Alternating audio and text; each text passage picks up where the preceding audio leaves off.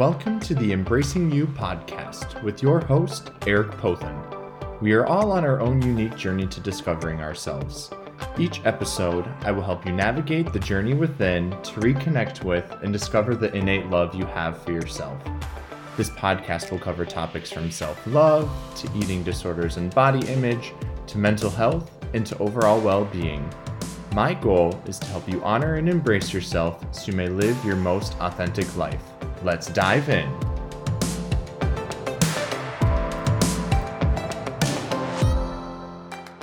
Well, hello, everybody, and welcome back to another episode of the Embracing You podcast. I have been absolutely loving the cooler temps that we've been having, and I have also been taking a lot of therapeutic nature walks. There's been something about this fall that's allowed me to stop and truly appreciate all of the beauty that surrounds me.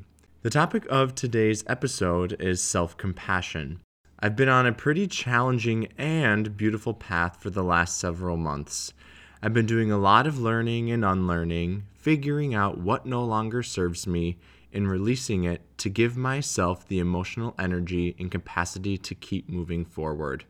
There have been some days where I feel on top of the world, and there have also been some days that make me feel like I'm not growing at all. In those days where I feel like I'm not making progress or feel like I've taken some steps backwards, are typically filled with a lot of negative self talk. I've been programmed ever since I was a kid to always hold high expectations of myself. And when those expectations aren't met, I would also speak negatively to myself.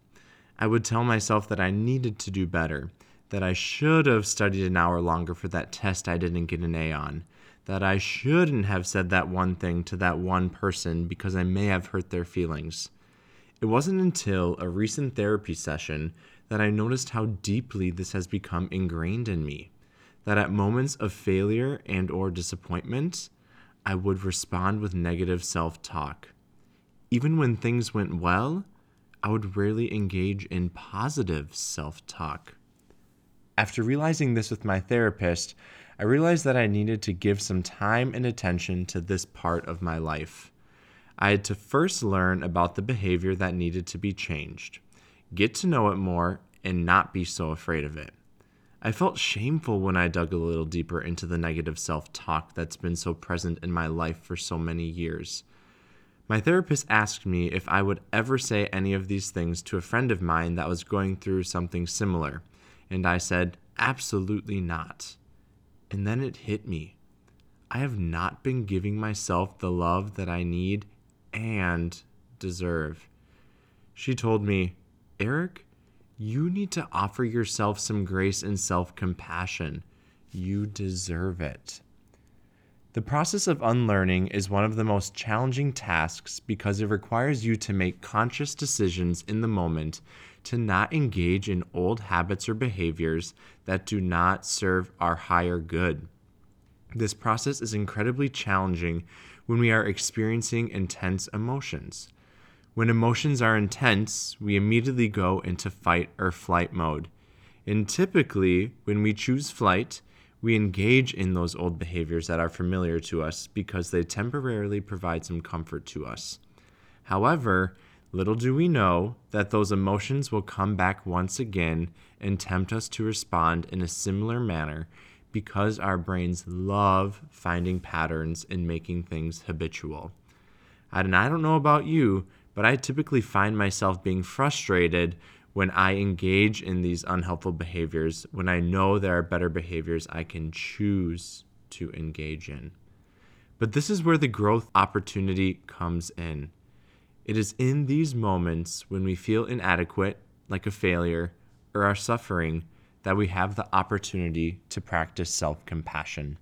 I've learned that for those that struggle or have struggled with self compassion, including myself, that this negative self talk that occupies our mind at these moments of feeling inadequate, like a failure, or when we are suffering was somehow taught to us and became a reinforced behavior.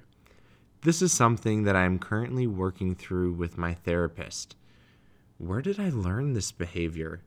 And why was this a behavior that was rewarded and reinforced?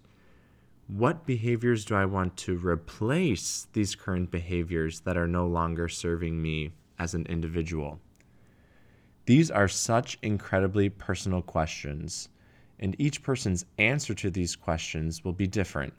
But I do think that if we dug a little deeper into each of the responses, that we could find some common threads. I think one common thread we may find is the struggle with expectations that we place on ourselves. When we place too high of expectations on ourselves, there lies a greater chance for not meeting those expectations. This is one of my biggest challenges as a human who considers himself driven and motivated to always be achieving accomplishments and moving forward on a daily basis. While I think drive and motivation are great traits to have, I do think they sometimes can get in my way and create a sense of black and white thinking. If I don't achieve this, I must be a failure. If I only would have said this thing, maybe we wouldn't have gotten into a fight.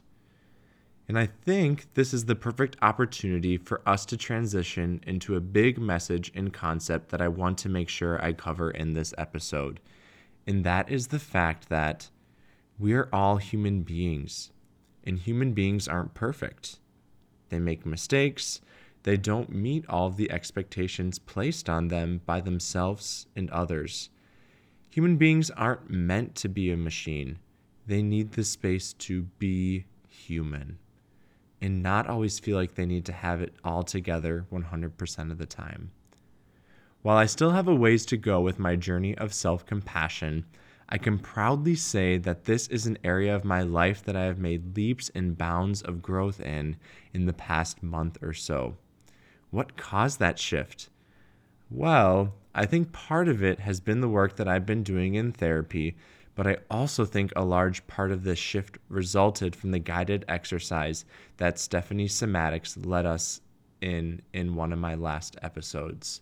Little did you know, I was actually participating in the guided somatics exercise as she was leading it, and I want to play a small clip from my response to this exercise that was not included in the episode with her.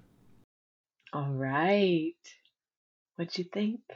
I'm speechless. I have tears in my eyes currently. Um, there was such a sense of gentleness that I think I was able to experience with myself right there. And it felt really good to feel a sense of nurturing to self and body and to have the opportunity to just sit with that and and to feel the love that I was able to just offer myself and in my body and what I was feeling within there. Like what really stood out to me or like the thing that is sticking with me here is the promise of I'll be back and to just trust myself in those words that I will give myself the time to come back within and to nurture and notice and honor is such a gift. And it's to me to feel that in such a short amount of time, very powerful for me. So I am very, very grateful for you leading us during that uh, beautiful, beautiful, beautiful exercise that allows us to come within our own body and to offer it some compassion and love. For me, it was giving myself the time along with intentional and dedicated space to travel within, notice, and honor what was actually going on within, and respond to these observations of what was going on within from a place of non judgment. For me, the most challenging part of dropping into my body was not immediately jumping to a place of judgment a behavior that has become second nature to me. I allowed myself the time to pause and to consciously make that decision to then change the narrative that would take place in my mind. To tell myself it's okay and to actually feel it with my heart was transformative. There was also a part of me that felt deeply emotional when Stephanie invited us to say, I'll be back and my heart also felt that. I was offering some love and reassurance to my body that I would be back once again to notice and honor what it is feeling without judgment. As I talked about in a previous episode, I've learned there can often be a disconnect between my body and mind, where I can tell myself it's okay, but my heart doesn't feel or believe that messaging. I, somewhere in my journey, have learned that I cannot trust my body, the messaging it gives me, and the validity of the emotions that I experience. And when I notice, I am quick to judge. And here still lies some of the work I have to do in this space. Self compassion requires vulnerability. Self compassion requires us to embrace failures, feelings of being inadequate, and or suffering. The further I dig deeper into the work I do on myself, the more and more it requires me to embrace myself, embrace my story, embrace my shortcomings, embrace my emotions. I'm constantly working on learning to embrace these things rather than resist or push these things away. Accepting and honoring can be challenging things to do when you feel strong emotions, but once we can accept and honor our reality, that's when we can truly offer ourselves some self compassion. And I think that this is one of the most important steps for us as humans when we are learning to practice self compassion. I believe that we can become more grounded in the present moment once we accept and honor our experiences. And when we are grounded, we have a clearer headspace and more mental energy. It is in this moment we can pause and truly tell ourselves, it's okay. It makes sense you feel this way.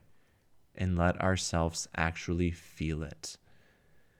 Like I said towards the beginning of the episode, I've really been working on self compassion the past month or so.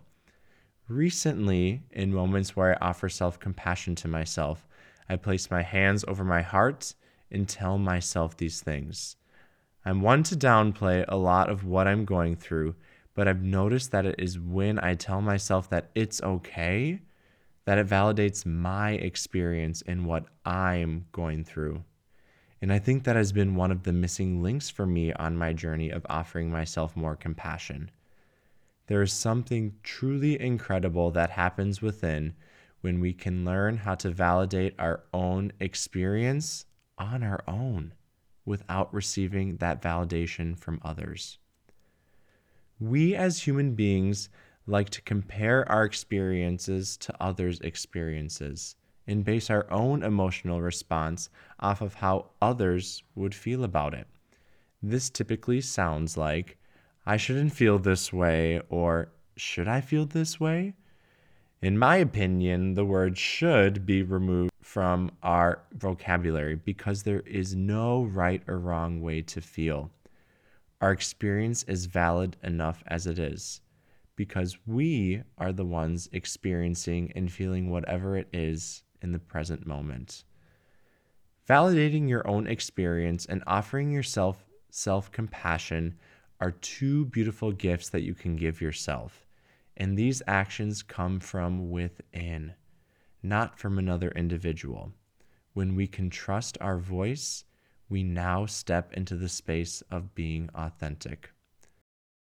All of this puts us one step closer to discovering the innate love we can have for ourselves. We are presented with the opportunity to offer ourselves self compassion each day. However, the choice is ours to make the conscious effort to engage in that positive self talk. Remember, in order for this to happen, we need to honor and accept our experience in the present moment and respond to it from a place of non judgment. I believe practicing self compassion can create a beautiful internal shift with how you show up for yourself every day. And let me tell you, you are worthy of giving yourself all of that love. And even when your mind tries to convince you otherwise, I'm here to remind you that you are. If you can give love to others, you can give love to yourself. Until next time, be gentle. Remember that your experience and emotions are valid. Remind yourself that you will be okay. And most importantly, embrace the innate love you have for yourself. Much love.